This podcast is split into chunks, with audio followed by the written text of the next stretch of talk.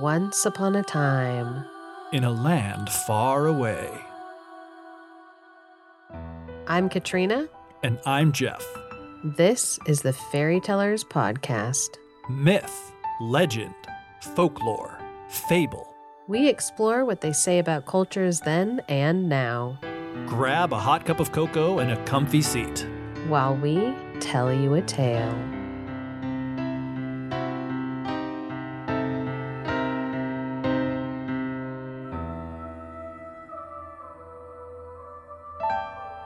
Welcome back to the Fairy Tellers podcast.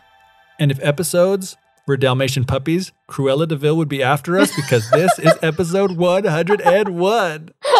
That was the best. I wasn't expecting that. Uh yeah, super excited to be back in the new year 2024 starting off strong with our 101st puppy. 101. All right. So, we're going to start off strong this year with a very rare correction that we're going to be oh. making. Because we never say anything wrong ever. No, normally it's just we av- we avoid making mistakes. It's because it's really hard in this format to attach the mistake, like correction the to correction the- to, like the episode that had the mistake. But this one, I've gotten so many messages about. And listen, everybody was respectful. Everybody was loving, I, and I I loved it. I absolutely loved the amount of people that reached out. So if you were one of those people that reached out to me about this, I love you forever. So great in our 100th episode, I didn't know who to attribute a quote to. And so I said probably Eartha Kitt or Dolly Parton. And I was absolutely wrong. The quote is My mom said to me, One day you should settle down and marry a rich man. I said, Mom, I am a rich man. And that is a quote from Cher. I absolutely love how many people like reached out. They're like, it's not Dolly Parton, it's not Eartha Kitt, it is Cher. Just so you know, that quote was Cher. Cher said that.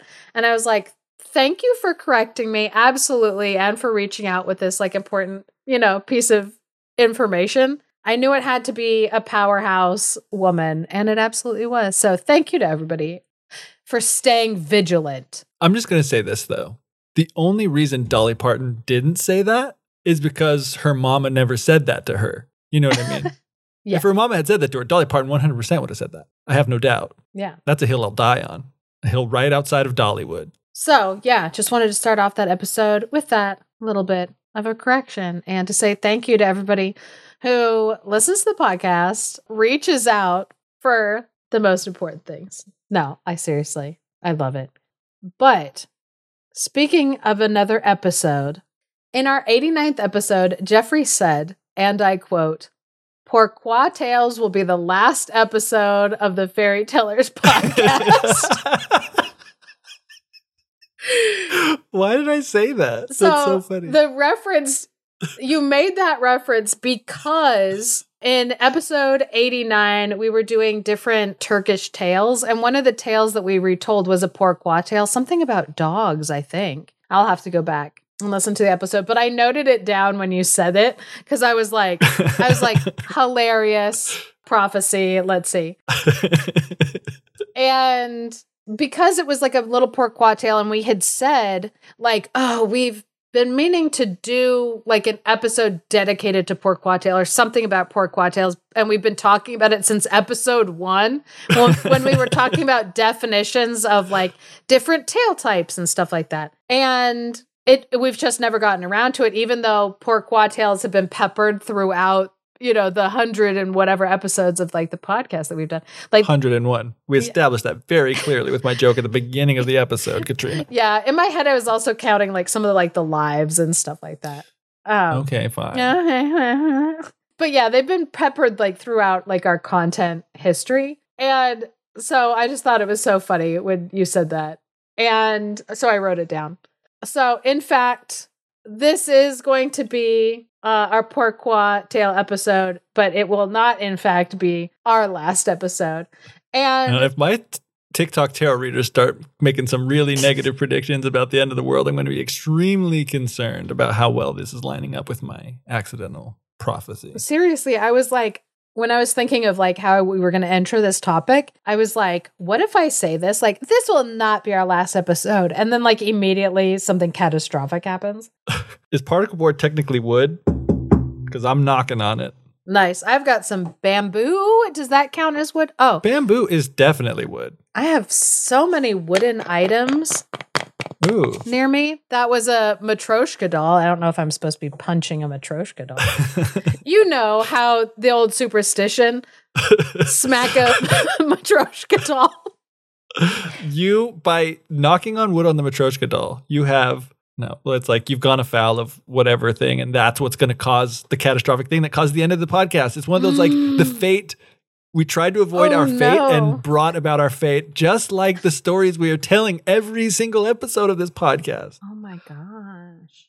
The hubris and foibles of man and womankind, humankind. That's going to be the our next podcast is going to be called the the, the human foibles. the, the hubris and human foibles of man and woman and humankind.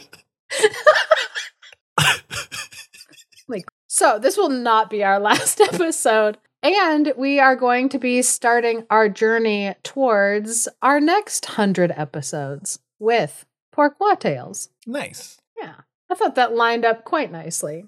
So, I wanted to have more of a format for our Pourquoi episodes to make them really stand out. And these tales are like very, very numerous.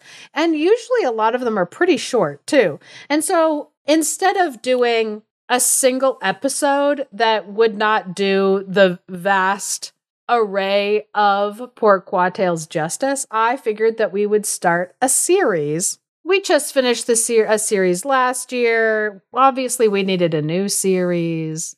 So I thought a series on Pourquoi Tales would be pretty great. And I came up with a title for the series, which is Over Pretentious and Unnecessary. And the title of the series is going to be called The Why of Pourquoi Tales. Ooh. So we're going to be discussing the different reasons why these tales are told. And obviously, I thought that was very clever because pourquoi is why in French. And so it's like the why of why tales. Yes. Yeah. Monsieur Masson would be uh, very pleased. Indeed. Merci à toi, Mr. Masson. And I'm going to call him Mr. because I'm not going to call him Monsieur. His last name is French enough. yeah. You get it. So, with Pourquoi Tales, it is hard to tell which came first the chicken or The, the, chicken egg. or the egg. that was like the worst, stupidest joke, but we both It was. there. It was such low hanging fruit. So, tales of etymology or myth or both. So, small scale stories like how Jackrabbit got its long ears and why snakes don't have legs, or large creation stories like how the earth was formed and where humans come from. The lines of distinction between these two kinds of tales, it, it's very blurry. There is a lot of overlap. With a lot of definitions that we give about stories, we have found this to be true, where it's like, where is something a fairy tale? Where is it not a fairy tale, but it is a folk tale? At what point is something a legend, myth? Folklore, fable. We're going to explore what those. so anyway, there there is just a lot of crossover and lack of distinction with some stories and it also gets a little political or colonialist when people try to look at definitions because like when somebody says oh myths are any stories that are about creation pre-christianity obviously that's problematic because that's saying that like oh christian stories aren't mythologies even though they also are talking about like the creation of the world and and gods and you know the the, the bigger things and so um but then you know old testament is pre-christianity so i guess that does count as myth Whoa. Yeah, but th- like so th- it, it can get pretty political like when people say like for instance, the Aboriginal Dreamtime tales, if they say, oh, well, you know, those are like Pourquoi tales, those don't count as myth. Mm. That's problematic because then also you're putting kind of like a judgment value on like that, oh, myths are for more established story or whatever. So Right. the language itself for how things get these distinctions can be like very political, very geopolitical. And so like it it in itself is a little fascinating how they what differentiates what. So Pourquoi tales have a connotation in many people's minds as a way for simple or barbaric societies to make sense of the world around them. And that is not the case. So, in this series, we're going to be examining why people throughout time tell pourquoi tales that are not just, oh, well, they needed something to explain how the world was because they didn't understand science or they were incapable of making observations aligned with science. No, it's that's not the reason why. And we're going to be telling some stories in this episode to kind of debunk that idea. So, pourquoi stories are found around the world, and we've discussed a lot of them, as we said, over the years without talking about the tales directly, just because they come up a lot. They are all over the world. So, in Australia, some of the Dreamtime tales, as I mentioned, are believed by Aboriginals to be records of historical events. And then other tales are coded messages only understood by insiders and story keepers. But they are not the only ones who did that. In Africa, the tales are used to explain the key attributes of different animals, not only what they look like, but what behavior we can expect from them if we encounter them in the wild. And they were not the only ones. In the Americas, indigenous people created stories to track the migration patterns of various animals and growth cycles of seasonal plants. And when Europeans came in, they used tall tales to solidify their origin stories on the continent they aimed to take over. And they were not the only ones. None of these reasons for pourquoi tales is unique to any group of people.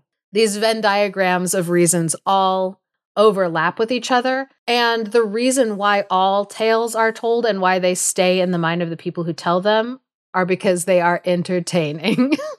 because they also say something that resonates deeply with the people who are telling this story. People can sit around a campfire, they can be spinning in groups, they can be sitting on a boat, and they can cook dinner while entertaining each other with these tales, and many other reasons. So, in this episode about Pourquoi tales, I want to focus on just one thing, and that is dispelling the belief that these stories have to be believed to be the true or scientific origin of something. Because a lot of Mhm. times people will think, like, oh, people used to believe that this really happened. No, no, they didn't.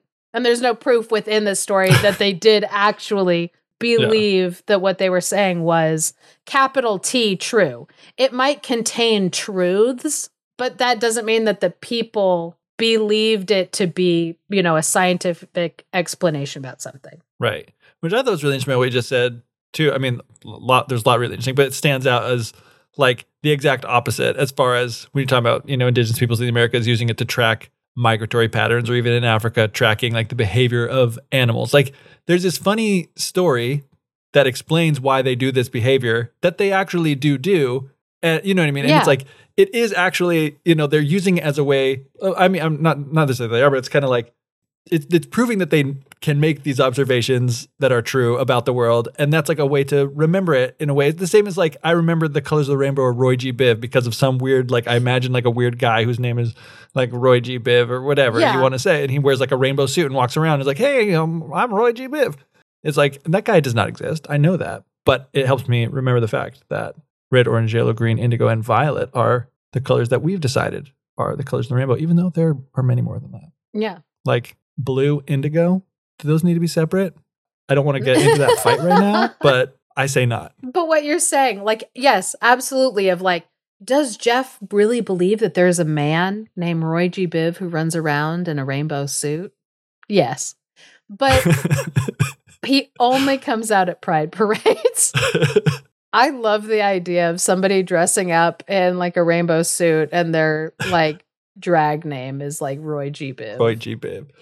I, I I guarantee it's already been done. I bet you there's a Roy G. Biv Instagram account out there. He's he says because Katrina always goes out then and makes and then I'm like, oh, now it's going to be mine. So yeah, like the stories can contain information that is true, and because it is communicated in a way that is more evocative in the imagination, it also help. It's like a, it's a mnemonic device, yeah, and so for different tales, like they can serve that kind of a purpose.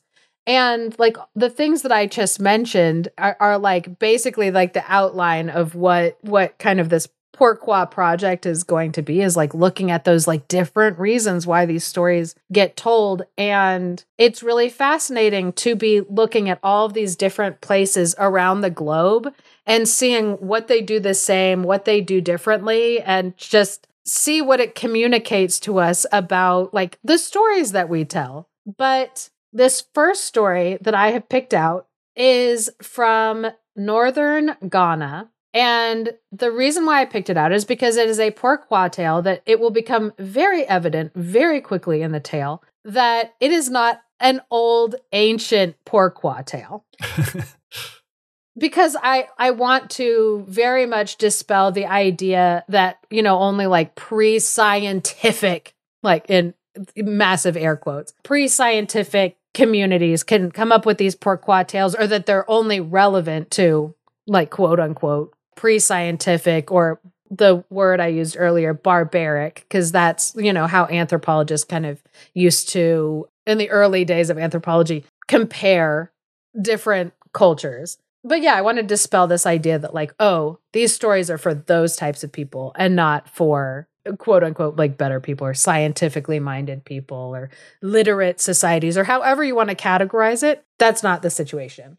And I also want to show that these stories obviously can be important and convey information or be entertaining or whatever without saying, oh, they literally believe that these stories happened. So, what these stories do carry with a lot of them is the observation of animal behavior. Not all Pourquoi stories feature animals, but the one I'm about to tell, it, it is definitely observation of animal behavior, but the story isn't literally believed to be the origin of this behavior. It is just for fun. This first tale is called The Taxi Ride, which is why it becomes very clear why this is not an old, old tale. So, if you have ever gone on a drive through the country, which I seriously, starting off, I just want to say, I love that this story is like kind of place specific because, like, in a lot of places, there are places in America where I can imagine that this is happening. But I feel like if you live in a city, you're not familiar with this behavior.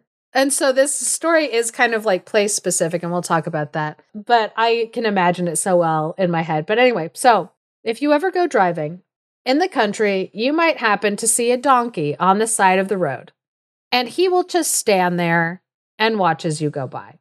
Even if you start honking your horn at him, he won't do anything. He will just keep standing there and staring at you. But if you happen to pass by a goat, he will see the taxi coming and he will run as fast as he can to get away from it. And if you ever see a dog near the road, more often than not, he'll start chasing that car. And the people of northern Ghana have a story to explain why this is so. So, a long time ago, when cars first came to the roads, I love that it was like a long time ago when cars first came to the roads, which is like, it's not too terribly long ago. I mean, I'm, yeah, yeah. I'm like, eh, because my grandma. before my time, I guess that's true. your grandma was alive like before cars came around. No, but uh, she, she, she, but she, I mean, okay, so this is a thing that I think is really fascinating. When something is invented, even when it becomes kind of like common in a lot of houses, it does not go evenly. So, Yeah. like, my dad is not very old. When he was born, his he, they did not have indoor plumbing in the house that they were in because they lived out in the oh, country. Oh wow. And so he remembers he he remembers when they moved to a house when he was 6 that had a toilet.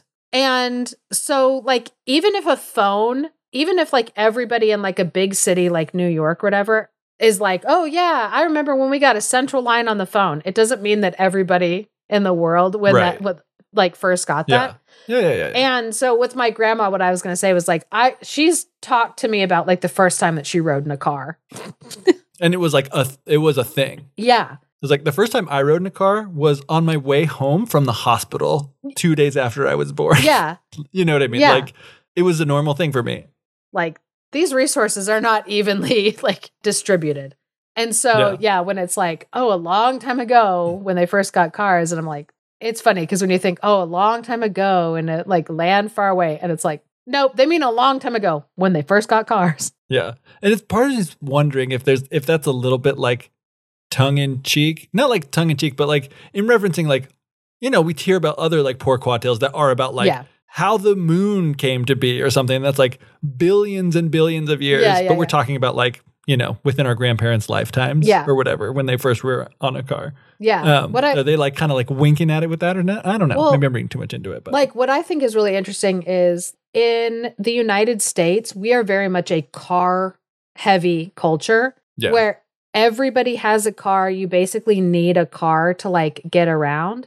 But there are other places, and I'm wondering if it's like this in like northern Ghana, where this story is, where the majority of people don't have cars. Taxis are more prevalent than personal cars because if somebody needs a car to drive, it's a, such a rare occasion that they're just going to get a taxi to take them somewhere. They live in walking distance of where they work, where they shop, where they like yeah. and so it is more of like people don't just have cars just to have cars. They're not devoting so much of their infrastructure to where am I going to park this car? Where is this car going to drive? Where is it going to be? You know what I'm going to find really interesting is why these animals behave so differently when they see a car on the road. Indeed. So, you see, some time long ago, when cars first came to the road, there was a donkey, a goat, and a dog that all took a ride in a taxi. Mm. they were trying to get home to the villages that they lived in. And so they decided that what they would do is, you know, I guess pool their resources and get in a taxi. So when they got to the first village, the donkey tapped the driver on the shoulder and said, Hey, this is my stop. How much do I owe you? And the driver told him five coins. So the donkey paid, got out. The driver kept on going down the road, still with the goat and the dog in the car. And pretty soon they got to the next stop, and the goat tapped the driver on the shoulder and said, Hey, this is my stop. This is where I get off. How much? And the driver said, Five coins, which I was like, That seems more than fair because he went, he like drove farther than Yeah. the first guy. But it's fine. I, it's not my taxi. I'm not making up, you know, whatever. But when Goat heard five coins, he was like, oh, I don't have that much money with me. So he decided he was just going to jump straight out of the taxi and run on down the road without paying the driver, which that is bad form. Listen, he, when he heard five coins for that first stop and he already didn't have five coins, he should have bailed then. I'm just saying. It's that's rude. That's Mhm. bad form. But listen, I'm sure it was like their first taxi ride. I don't think he was prepared. But again, it's not good form. Anyway, so the taxi driver decided, well, better just keep on going. I'm not going to get that goat to come back and give me my money. So he kept on driving and he still had dog, you know, in the car. So so when they got to where uh dog was ready to get out, he tapped the driver on the shoulder and asked, "How much?" And the driver again said, "5 coins." Which I'm like, "Listen, I think that's pretty fair." So the dog got out of the car, he took out his bag of coins and he started to count them out. And the driver, seeing that dog had a whole bag of coins and feeling a little irritated that he had gotten given goat a free ride the driver decided he was just going to grab the whole bag of coins from dog and drive off down the road and so that's what he did And so now you know why the donkey, a goat, and a dog all do different things when they see a car coming. Donkey, he didn't know why you're honking at him. He's paid his fare. it's like, yeah, get out of the road, donkey. Goat, he's scurrying because he's like, I don't want that guy to find me and try to get those five coins from me.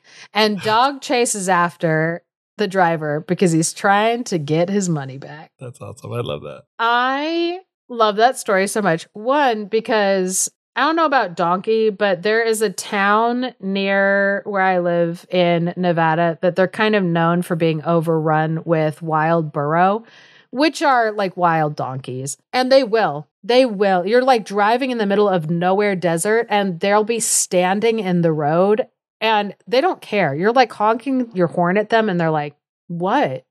What? What?" And it's like, "Get uh, move. Get out. I'm what is wrong with you?" But they don't care. And then yeah, I, I don't have much much uh, to go on with like goats, but yeah, dogs. Dogs always act so crazy erratic by roads. It terrifies me. And now we know why they act that way. Yeah. So I wanted to start off with that story because obviously, you know, we have a very modern setting where it's just like this story was invented obviously when cars already existed. People were noticing how animals were reacting to this new invention of a car.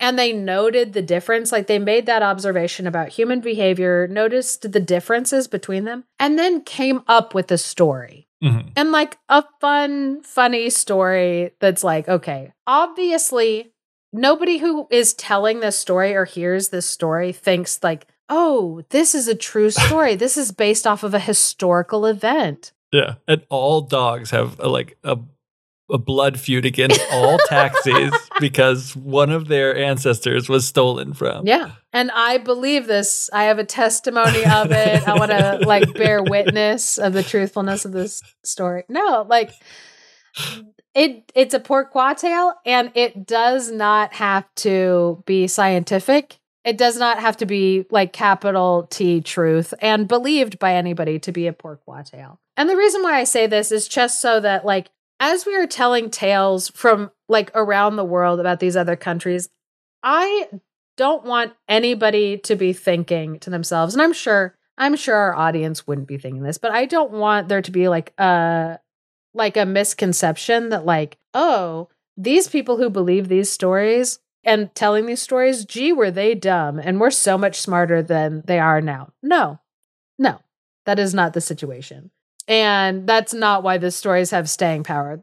The the staying power has nothing to do with because people believed them to be true. It goes a lot deeper than that. So, to carry on with this, I have some other stories that were recorded by Zora Neale Hurston in her book Mules and Men. Again, in a lot more modern times than a long time ago in a galaxy far, far away. Like this book was Mhm. written while my grandmother was alive, which is apparently like how I'm measuring if something is like prehistory or not.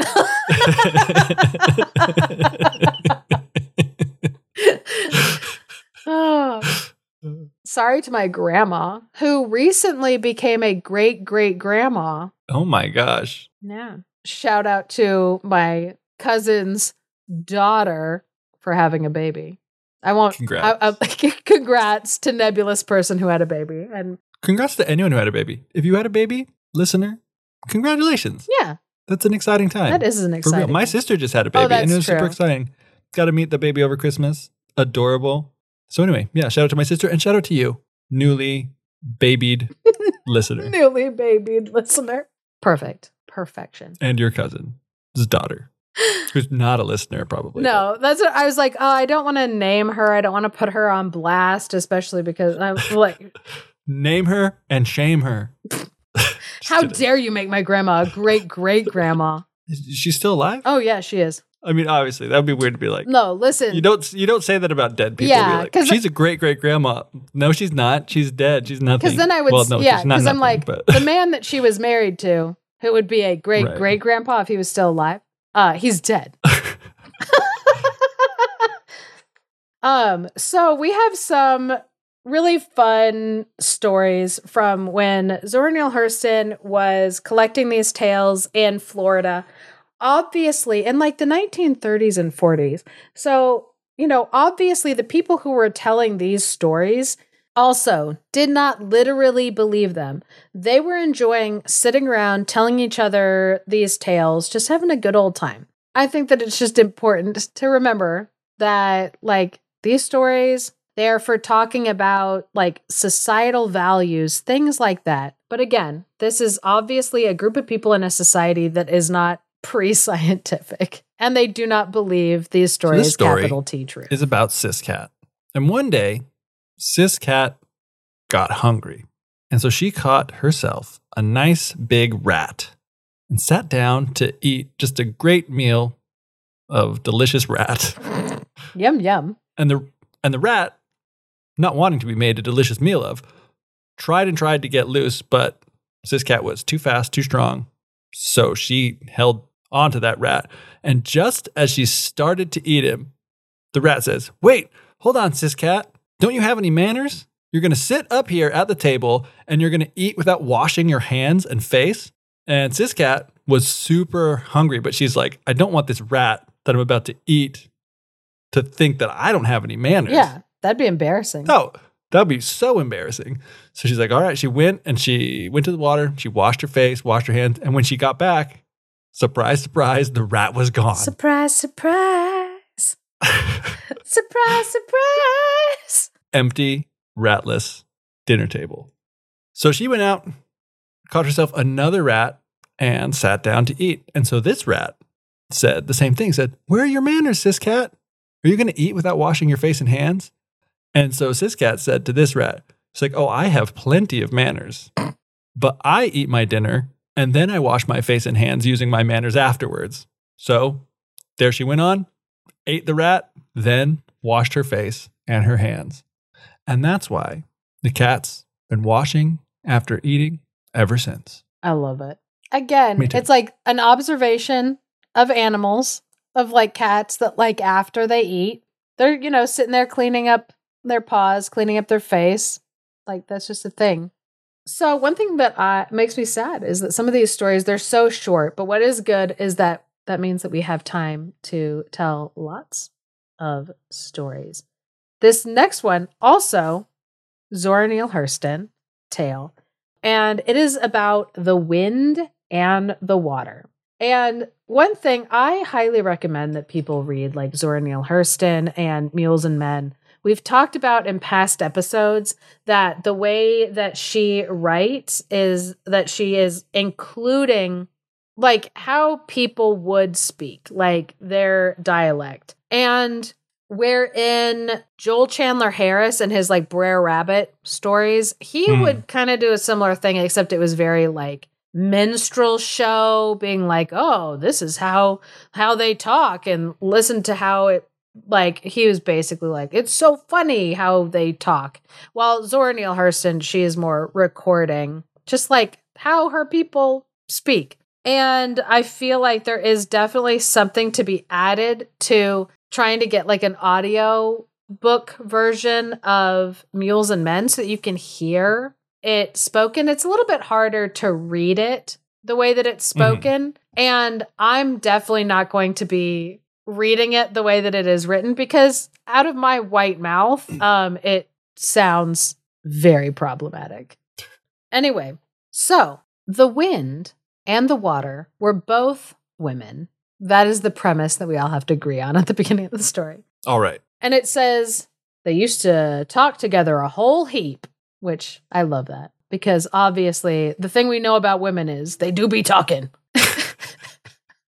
I was going to say that it makes sense because I think of the ocean or a babbling brook or like even the wind like rustling through the leaves like the fact that they're talking to each other like that makes a lot of sense Yeah. because I do those are natural things that do make sound. Yeah, that's true.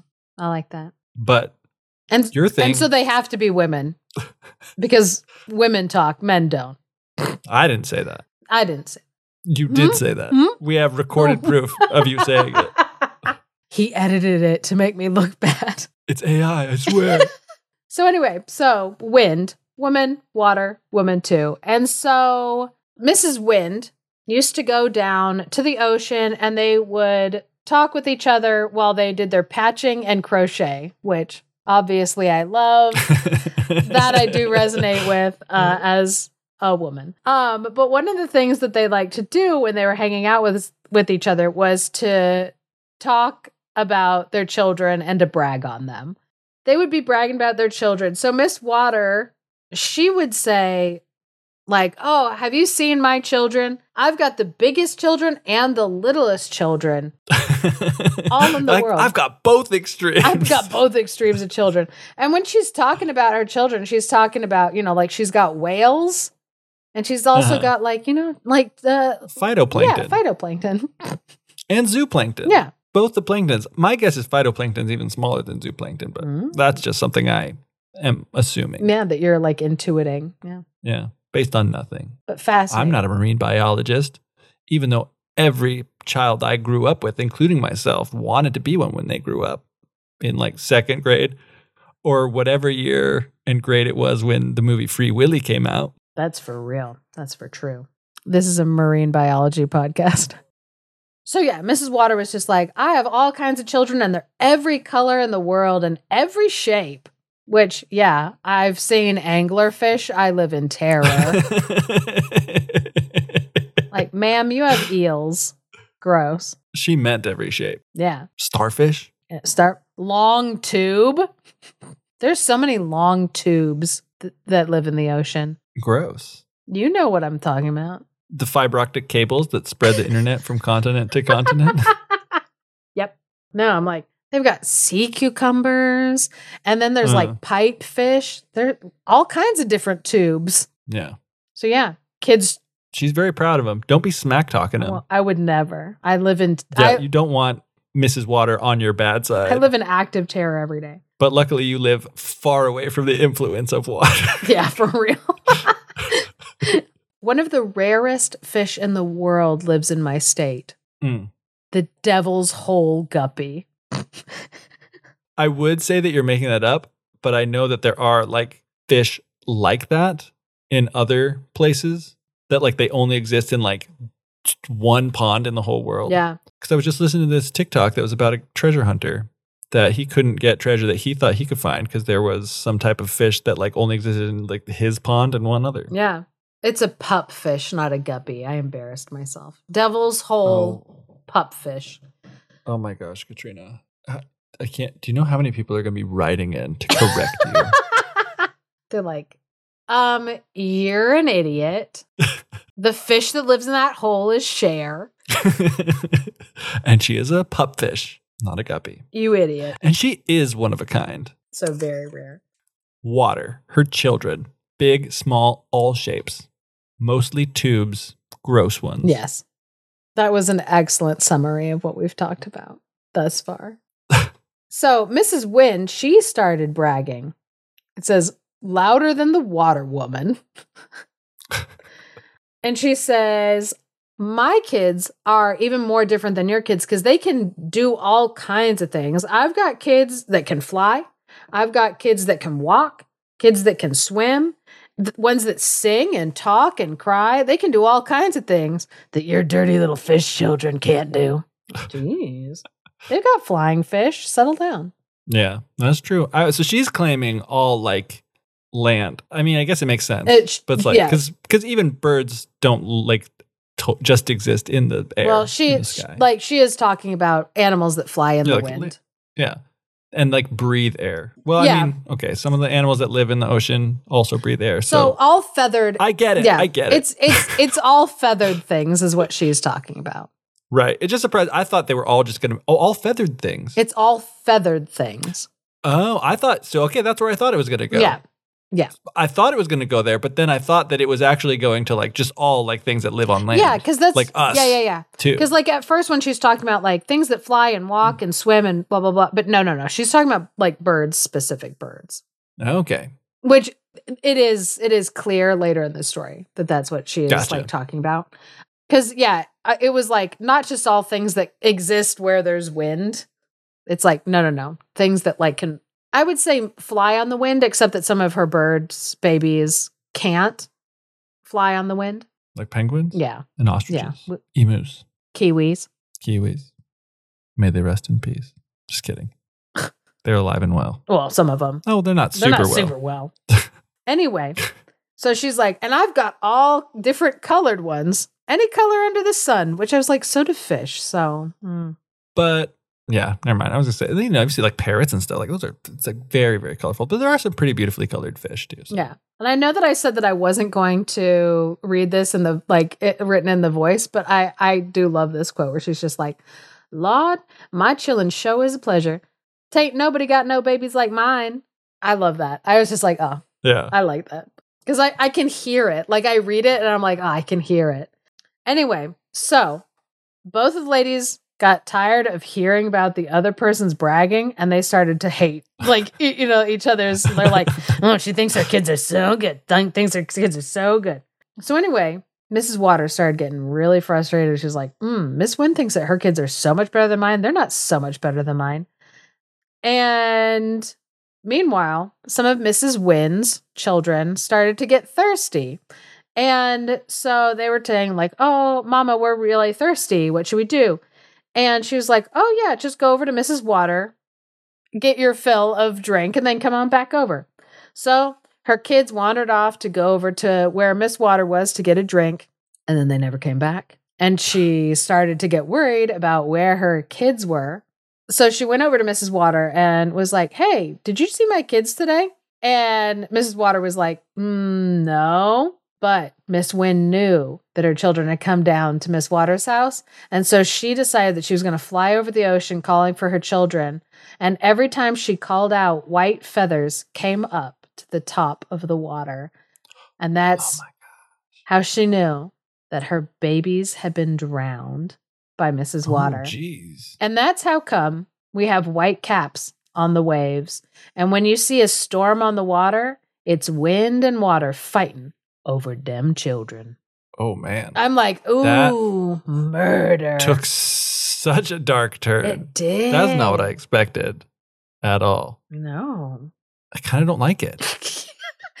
you, but I yeah. do also kind Yeah, of like no, it. You I know get what it. I mean? I get it. You historically in the 100 plus episodes, you know, of of various bonus materials and such that we have made together. The what one thing I've learned about you is you really hate it when people's kids get killed. yeah. It just doesn't sit I- right with you. Yeah. We're like, oh, my children, they're so great. They're so, and we're like, and it gave me thinking about like animals and the different animals and like different birds. I'm like, oh, they're so awesome. They're so cool. And then they get killed. She killed them all. Yeah.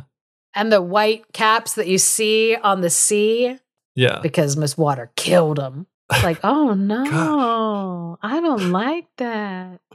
So, I have a story that I think that you will think is funny. And then I think I'm going to end with one because Zora Neale Hurston, this book, Mules and Men, it has so many good like pourquoi tales. Um, which is why I thought it was such a good one to talk about. Like people in modern times are telling these stories. These aren't like oh ancient stories, which is why I was like Zora Neale Hurston, perfect place to look for for like these tales. Uh, so yeah, I have one that I think that you mm, it's it's a fun one to tell, and I think you'll be fine with it.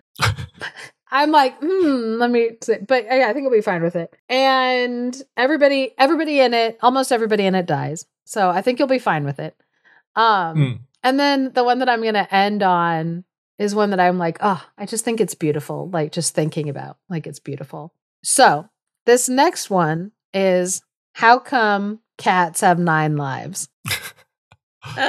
which I do. I, I'm like, once again, another cat story, which I do think like it is funny because like the animals that people interact with the most are usually the ones that you have tales about the most because they're the ones where you, like Yeah. you have time to like observe this animal's like particular behavior and comment on it. And one of the things about Mhm. cats that people have noticed is like they're pretty good about getting themselves out of like a tough situation.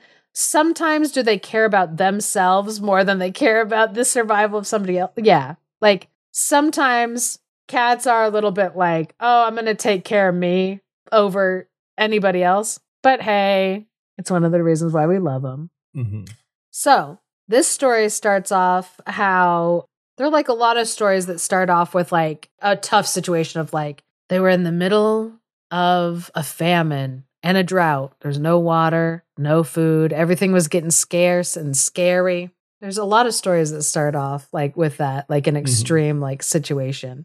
And so I think it's interesting that like this one kind of follows that pattern. But anyway, so the story starts off and there is a man with his wife and five children and a cat and a dog. And I do think it this is also interesting and like Zora Neale Hurston's like in a lot of the stories that she collects, there's usually a man who has like a wife and then a bunch of kids. And then they also include in the family a dog and a cat. like Hmm. like the family unit isn't complete without like a dog and a cat. And so they had come across some hard times. You know, everybody was having a hard time staying alive. One thing that I love is it says, one night this man laid in his bed and then consulted with his pillar. That means he talked it over with his wife. And I'm like, I Mm. love that. Pillar of strength or pillar of salt? Are we talking biblically? Like, oh. But anyway, his pillar, his strength. He was like, let me talk this over with my wife, like what I should do. And so she said, so tomorrow what you need to do is get your pole and go to the lake and see if you can catch fish. See if there's any fish in the lake. That's our last chance because even the fish have gotten scarce. It says the fish have gotten so scarce and educated. They're hard to catch. I'm like, I love that. That she's like, nah, they're on to us. They're too smart to get caught. Swimming in the seas, get degrees. so stupid. That was pretty stupid, but I love it. Anyway, so the man, he went out fishing all day long until he'd caught seven fish. Says they weren't big trout nor mudcats. Just like just little fish that'd just be enough for each person. And so Mhm. him, his wife, five kids, he's got seven fish, but he decided, hey, Right. I'm not gonna go home until after I've caught enough to feed the to whole feed the family. whole family, including the cat and the fish. dog. Including the dog and the cat. Gonna feed So- fish to fish. I'd be an abomination. fish eat fish all the time. oh, they do, It's absolutely. their favorite food. anyway. So he stayed out on the lake fishing until sundown until he was able to catch a fish for the dog and the cat. So he brought them all home and he took them home to his wife and she cooked them up.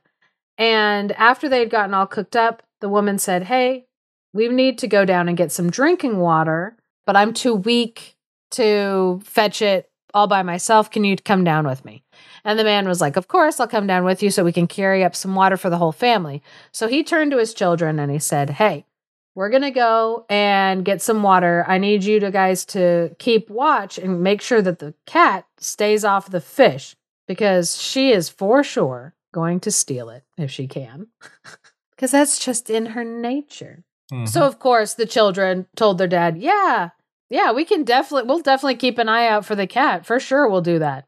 But alas, children be childrening, and they were not paying attention to the cat, and they started to run around and play and fool, and they forgot all about the cat. And so she jumped up onto the table and she ate all of the fish but one. So she was so full that she couldn't hold another mouthful without bursting wide open. Ooh. So when the man and the woman came back and they saw that the cat had eaten all of the fish, they knew that they weren't going to have any fish to save their life. But the old man said, Hey, you know what? If this cat eats one more fish, it'll kill her. So he fed them like this is so dark. He fed the he fed the last fish to the cat, and then he and all of his kids died of starvation. The dog died of starvation, and the cat died from being so full to bursting of fish. Oh my gosh. So when they went up to heaven, oh yeah, because the man said he was like, uh, "I'm gonna make her greedy gut kill her." Oh gosh. I was like, "That's messed up." And then they all died. But the cat died first, which, listen, I know this is morbid. Listen, listen. Right. Why didn't they just eat the cat and or the like fish that was still inside of it? Yeah, I'm Fairly like, fresh. yeah, If you're gonna die of starvation, like gut that cat dump its, you know, stomach contents into a bowl of soup or something, make fish stew. Yeah. They got all that water. Yeah. Eat, no, and then they don't. and then oh, they do. I They think just yeah, got they it. brought They out just yeah, they just it. brought yeah. Make make fish fish soup with the stomach contents of that cat and then eat the Mhm. cat. You and I are thinking like Donner Party level. We're survivors. but okay, for the sake of the story, that's not what happened. So the cat died first. So the cat went up into heaven, and then the rest of the family got there. So it said, when God put the man's soul on the scales to weigh it, the cat came up and was looking at the man, and the man was looking down at the cat. And God was looking at how they were staring at each other, and he was like, What's going on between you and this cat? Like, direct quote, Man, what is it between you and this cat? Like, what's going on? Like, what is this?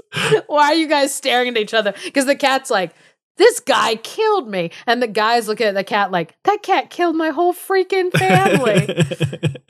the man like looks down at the cat and he's like, God, that cat got all of our nine lives in her belly, which I thought was funny. It said her this this cat has been switching gender because it was like he was already in heaven and then like she's got all it's fine.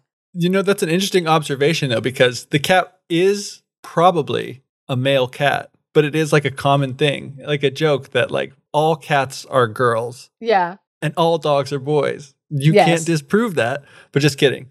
But like, you know, like I have cats and I don't want to say everyone, but almost everyone that comes to my house, both of my cats are boys, but everyone, almost everyone calls them like she, she did this. And like people that know, like can't help themselves. Like, oh, she was doing this. Like, and she catches herself saying that too. But anyway, Oddly enough, Jeff, right now in this moment, I'm remembering that yeah, both of your cats are are boys. In my mind, you they're both of your cats are female. Like I was like, Dinger is a girl. I was gonna say, and that's so funny because when you were starting to say that, I was thinking, people always think that my dogs are boys. yeah. You- both of my dogs are girls. Yeah, and my cats are boys, but everyone thinks that they're girls, and that's so like I don't think I don't know if this is really what was going on in the story, but it is funny to me that it's like this cat is a male cat, but like its owners thought it was a girl cat because Yeah. they didn't, you know, know, and then Yeah. people just think cats are girls. So I'm saying that it's part of the story. Yeah, nice. You know? You're you're like, no, it's not a mess up, Katrina. It's not a mess up. It's a boy cat, but the family thought that it was a girl, Yeah. Oops, my bad. which is another, you know, like we're talking about observations about animals, and that's another one that people Yeah. think cats are girls and dogs are boys. And I know that next time I see your cats, I'm still going to think that they're girls. And I do apologize for that. One of them is like especially pretty. Yes. Like, f- like floofy. Yeah, and like and f- like and feminine looking, you know. And that's why you named her Burger. no, just kidding. Which one? Dinger, I think. Dinger is the one that I think the most pretty of one. is the woman. All right. So, so the man said, that cat's got all nine of our lives in her belly. And then he told God all about the fish. So then God looked hard at the cat for a hundred years. But it's yeah, I was like, dang, but it seemed like a minute. And then he, God, God himself said, and I quote, Gabriel, Peter, Rayfield, John, and Michael, all y'all catch that cat and throw him out of heaven. and so they did. And he was falling for nine days, and there's been no cats in heaven ever since. But he still has all nine lives in his belly, and you gotta kill him nine times before he'll stay dead. I personally prefer to kill cats zero times. Same. That's a personal preference. that is funny. It went in a different direction too because you told me it was going to be about why cats have nine lives, and I was expecting it to be not that. That's for sure. But Yeah. that is pretty funny. And like the reasoning is interesting too because it's like you know it has all it took all nine lives, and those nine lives are still inside of it. It's like oh that's interesting. That's clever. Yeah. It it what's interesting too is like noting that like that is not a story that I would have come up with. Yeah. And the other interesting thing I think about it is that like it has a sort of like loose logic. Yeah. You know what I mean? Like it's not something that's like in a way I, to me I don't know how to explain this, but it like makes it feel like more true, quote unquote. Yeah. Like that it like that the logic is like, oh, and that's just how it is. It's like, oh, it got the lives inside and the lives. Because it seems like if you were making up a story about Yeah. why a cat has nine lives, like it would be like, per- it would make perfect sense. You know what I mean? It's like, because it's because of this thing, you know, because it, it earned one life here where it took it from the thing and then it took its other life here or whatever, you know, like Yeah. I don't know how to explain it, but like that Yeah. sort of like loose logic makes it feel all the more like true to me. Yeah. Of like like both noting kind of like the selfishness of cat that like this stealing of Uh-huh. fish and then like getting kicked out of heaven, which I think is another interesting thing like the idea Yeah. that like all dogs go to heaven, Uh-huh. but like cats are like mm, which again it's interesting to me too because it's like dogs have been domesticated for over like 30,000 years and Yeah. cats still are not domesticated they just Uh-huh. are habituated to us yeah. so some are okay living with us and so it's just Right. funny that we're like obviously dogs they're going to heaven with us Uh-huh. but not cats and that the the nine lives it's like it's a a curse not a blessing you know what i mean yeah yeah yeah like it's like oh you get to have nine lives like you're not going to you know you'll escape death eight times before it's final. It's like no it's not like a something that it's getting as a reward. It's like no you will be killed. You will experience the pa- a painful death nine times yeah. before you get to like go on to like the peace of wherever. Not Of heaven. wherever. Not heaven. All cats go to purgatory. like what? That'd be a weird Don Bluth movie. yeah. I can imagine it though. i Don know. I want to Bluth see it so bad. Okay, so now this last final one from Zora Neale Hurston. There are lots. As always, I always highly recommend people go out read so many good classic tales that we don't cover on this podcast, and just like yeah, just good, good, colorful reading. I I encourage everybody. So this is. I'll just tell this story because I think it's just cute. Yep. go for it love it So, back when the Lord was making the earth, before my grandmother, uh, so back when the Lord was making the earth, he was seeing so much bare ground and he was getting sick and tired of looking at it. And so he decided, you know what, I'm not quite done yet. And so he made fields and fields and fields of flowers oh nice after he had made all of those flowers and put them everywhere, the flowers started talking to each other. And they said, Well, it'd be a whole lot nicer to live on this earth if we had more company. Don't you wish that there was some kind of creature that would come and talk to us so that we wouldn't be so Mm. lonesome? And God said, I think it's just so funny. A world of something ain't never finished. Soon's you make one thing, you gotta make something else to go with it. if you give a field some flowers, it's gonna want some critters to go visit them. Yeah, it's gonna want some company. Which I was like, oh, that's so nice. So he was like, give me my pruning shears. And so he just walked around all those like fields and all that foliage and he just started taking little clippings off of everything.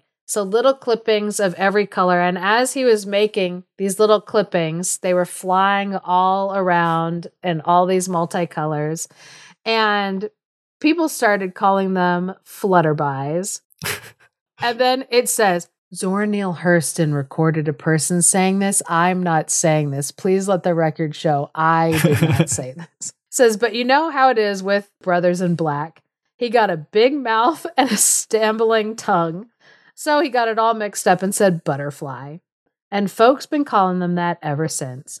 And that's how come we have butterflies of every color and kind, and that's why they hang out with the flowers. Aw, They were made to keep flowers company. that's nice. I just thought that was just like such a lovely story. I love I love the attitude of God. And in so many of the stories um, that were recorded by Zora Neale Hurston uh, from the African American community. I I love it because their their God has so much more of like a relatable personality, like the way that they've conceptualized like the Christian God that's been forced on them. And so I love God's personality in so many of these stories, but like in that story, that's like so relatable that he's just like, I tried to make something nice by making this field of flowers. And then immediately the flowers are like, "Oh, we're lonely. Don't we wish that there was somebody who would come around and keep us company and talk to us and stuff?" And he's like, "Oh, it's always something when I create." And I love that attitude, that like personality that God has in Uh, these stories. And I also like to, and we've talked about this actually in with Zora Neale Hurston and stories that have taken um, characters from like other mythologies, including like the Christian God. I'm including Christian God in a mythology. Taking stories from other mythologies and using them in still kind of like pourquoi stories, creation stories. It's like one of those areas where the the line between pourquoi story and creation myth mixed together. And we're going to see that as we go on with the Pourquoi Tales series that what is Pourquoi Tale, what is legend, what is like heroic epic. These stories just all kind of overlap in categories with each Mhm. other. And there's such a variety in these like etymological tales and i'm really excited to cover them this year and obviously they're tales that are going to keep popping up even when we're not doing this series and so it'll be fun to just be able to identify like oh this story is a lot like these ones and these are the reasons why they use that story in this and it's just going to give us such like a solid base to talk about these stories moving forward as well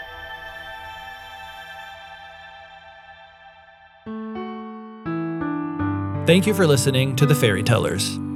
If you enjoy what we're doing, please leave us a review or share us with your friends. For access to exclusive bonus content, consider supporting us on Patreon at patreon.com slash thefairytellers. Special thanks to Andy Forey for our music and to Clarice Inch for our artwork. And of course, a big thank you to all our patrons. Without all of you, this show wouldn't be possible. Good stories pay little attention to cultural or linguistic frontiers. The student of story collections find themselves adrift on an ocean of stories, an ocean which is boundless, deep, and ceaseless in motion. Robert Irwin.